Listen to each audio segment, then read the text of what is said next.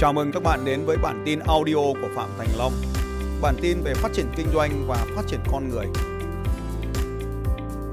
Để hiểu được về chiến lược kinh doanh thì ta phải hiểu về cái bản đồ cuộc đời của ta. Điều đầu tiên bạn phải nắm rõ được là bạn đang ở đâu. À, where you are now. Where you are now. Bạn đang ở đâu? Ví dụ như về kinh doanh bạn biết bạn đang kiếm được bao nhiêu tiền? Where you are now, bạn đang kiếm được bao nhiêu tiền?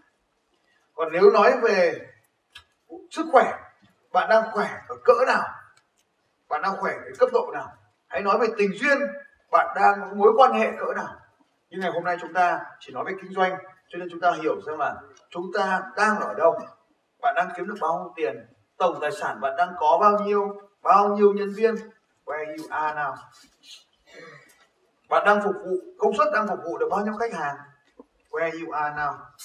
Và điều thứ hai, bạn cần phải làm rõ được bạn muốn đến đâu, bạn muốn có gì, where you want to be, bạn muốn có được gì. Where you are now, where you want to be. Đây là hai câu hỏi bạn phải hỏi. Riêng đối với điểm B, bạn phải hỏi câu hỏi, why B? Tại sao tôi lại muốn cái điểm B này? Trong đó YB tại sao tôi phải có cái điều này? Ví dụ như thu nhập hiện tại của tôi đang là 100 triệu đồng một tháng. Điểm B là tôi muốn kiếm 1 tỷ một tháng. Vậy, điểm B này, tại sao bạn lại muốn kiếm 1 tỷ một tháng? Đối với kinh doanh, bạn gắn cái điểm B này, đích đến này với những niềm sung sướng của mình. Gắn nó với điểm sung sướng sự sung sướng, sự hài lòng, sự thỏa mãn ở đây. Hãy tưởng tượng tất cả những điều vui thú nhất trên cuộc đời mà bạn có thể có được cho đến khi bạn đạt đến điểm B. Đây là một cái chiến lược quan trọng. Trong chương trình đánh thức sự giàu có. Điều thứ hai, bạn phải gắn được vào đây là why a. Tức là gì? Bạn đang đau khổ, thất vọng chán trường, nhục nhã như thế nào khi bạn đang ở A này? Đây là một cái bản đồ vô cùng quan trọng.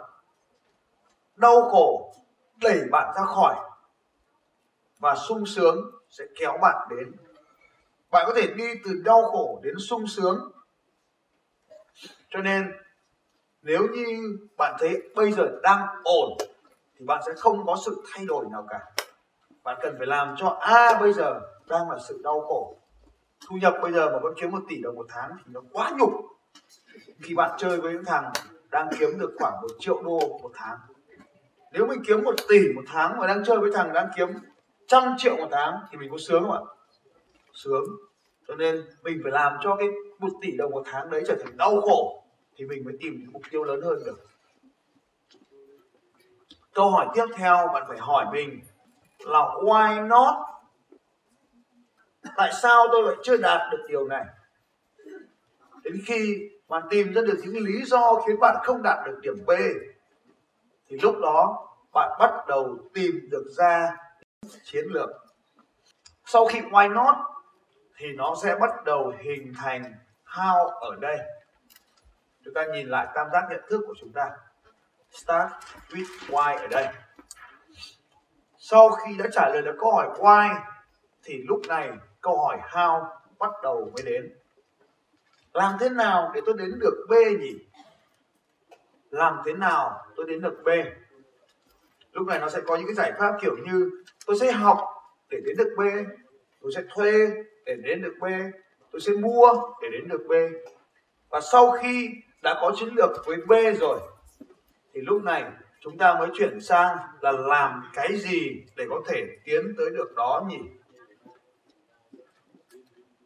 Về thì không thay đổi, mục tiêu thì không thay đổi, cố định lại, không bao giờ thay đổi hết. Fix không thay đổi. Nhưng how thì liên tục phải thay đổi cho phù hợp. What cũng phải thay đổi cho nó phù hợp. Cho nên how ngày hôm nay ta đúng thì ngày mai nó không còn đúng nữa. Hôm nay ta làm cái này đúng, ngày mai nó không còn đúng nữa cho nên ra mới một câu nói, nếu cứ làm theo cách cũ thì không thể có cách kết quả mới được. Vậy bạn muốn có b, bạn bắt buộc phải có những cái how mới. Và cái how này, nó chính là cách mà chúng ta kết hợp những kinh nghiệm với kiến thức mới. Kinh nghiệm là những điều đã biết. Kiến thức mới, chúng ta cần phải học thêm vào, không phủ định những điều đã biết nhưng cần phải nạp thêm được những điều mới vào trong cuộc đời của chúng ta. Đấy là lý do tại sao tôi biết rồi thì sẽ không giúp bạn thành công được. Tất cả những người nói tôi biết rồi đều giữ mình ở a, không thể giúp mình tiến lên b được. Những gì mang bạn đến a thì không thể mang bạn đến b. Những gì mang bạn đến đây thì không thể mang bạn đến kia những kiến thức đã mang bạn đến a, trở thành bạn là con người của bạn ngày hôm nay. Không thể giúp bạn trở thành con người mà bạn muốn trở thành. Vì thế, câu hỏi là why not này giúp bạn có được những chiến lược mới. Và những chiến lược này, khi bạn làm nó là năng lực hay chiến lược? Những năng lực và chiến lược này khi làm thì không phải mọi thứ đều có hiệu quả với bạn bởi nó còn phụ thuộc vào những quá khứ của bạn nữa. Cho nên có điều nó có hiệu quả, có điều không hiệu quả. Như vậy, điều ông thầy dạy, mình cần phải đưa nó vào trong thực tiễn để kiểm chứng. Đây là cái bản đồ mà bạn dùng để giải quyết mọi việc trong cuộc sống. Có những câu, ba câu hỏi quan trọng. Where you are now bạn đang ở đâu? Where you want to be, bạn muốn đến đâu? Và how to, đi từ a đến b. Đó là ba câu hỏi để tạo nên bất kể một cái bản đồ thay đổi nào. Tôi lấy ví dụ. Tôi làm luật sư. Tôi rất là giỏi. Và tôi bị kẹt ở đây 3 tỷ đồng một năm trong 10 năm. Có đến có một ngày, có một người nói với tôi, ông phải kiếm nhiều hơn thế, ông phải trở thành triệu phú. Tôi mới hỏi oai triệu phú? Triệu phú? Oai triệu phú? Tôi không có câu hỏi oai nào cả cho nên tôi tiếp tục làm luật sư và tôi lại tiếp tục kiếm được 3 triệu đồng một năm. Một năm sau, tôi gặp ông luật sư triệu phú. Ông ấy hỏi, làm luật sư, có triệu đô mới gọi là luật sư giỏi. Lúc này, tôi bắt đầu nhận ra rằng quay triệu đô à quay triệu đô, muốn mày phải kiếm được một triệu đô, lúc đấy mày mới là được gọi là luật sư giỏi. Tôi đã nâng cao lên thay đổi nhân dạng của mình. Muốn làm luật sư giỏi, phải có triệu đô. Triệu đô tức là mày là biểu hiện của luật sư giỏi. Lúc này, sự sung sướng được gắn ở đây không phải là một triệu đô, mà là sự giỏi. Đau khổ là gì? Thực ra, mày vẫn là thằng luật sư quèn mà thôi. Không kiếm nổi triệu đô, mày là thằng luật sư quèn.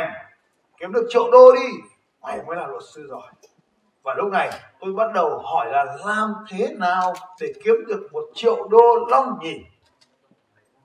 Lúc này tôi thấy rằng những cái chiến lược để đưa từ thằng sinh viên thành thằng luật sư 3 tỷ đồng này không còn phù hợp để có thể đưa tôi tới luật sư triệu đô được. Nên tôi phải bắt buộc phải đi học những cái chiến lược để trở thành một luật sư triệu đô tôi học ra được cái điều quan trọng ở đây. Đó là ông thầy tôi dạy tôi trở thành luật sư. Cho nên tôi đã trở thành luật sư với mức thu nhập 3 tỷ đồng. Là luật sư mà có 3 tỷ đồng. Cực kỳ kinh các anh chị. Không phải luật sư nào cũng kiếm được một năm như vậy. Tôi thuộc loại luật sư xuất sắc là đương nhiên rồi. Nhưng không thể trở thành luật sư tỷ triệu đô được. Lý do.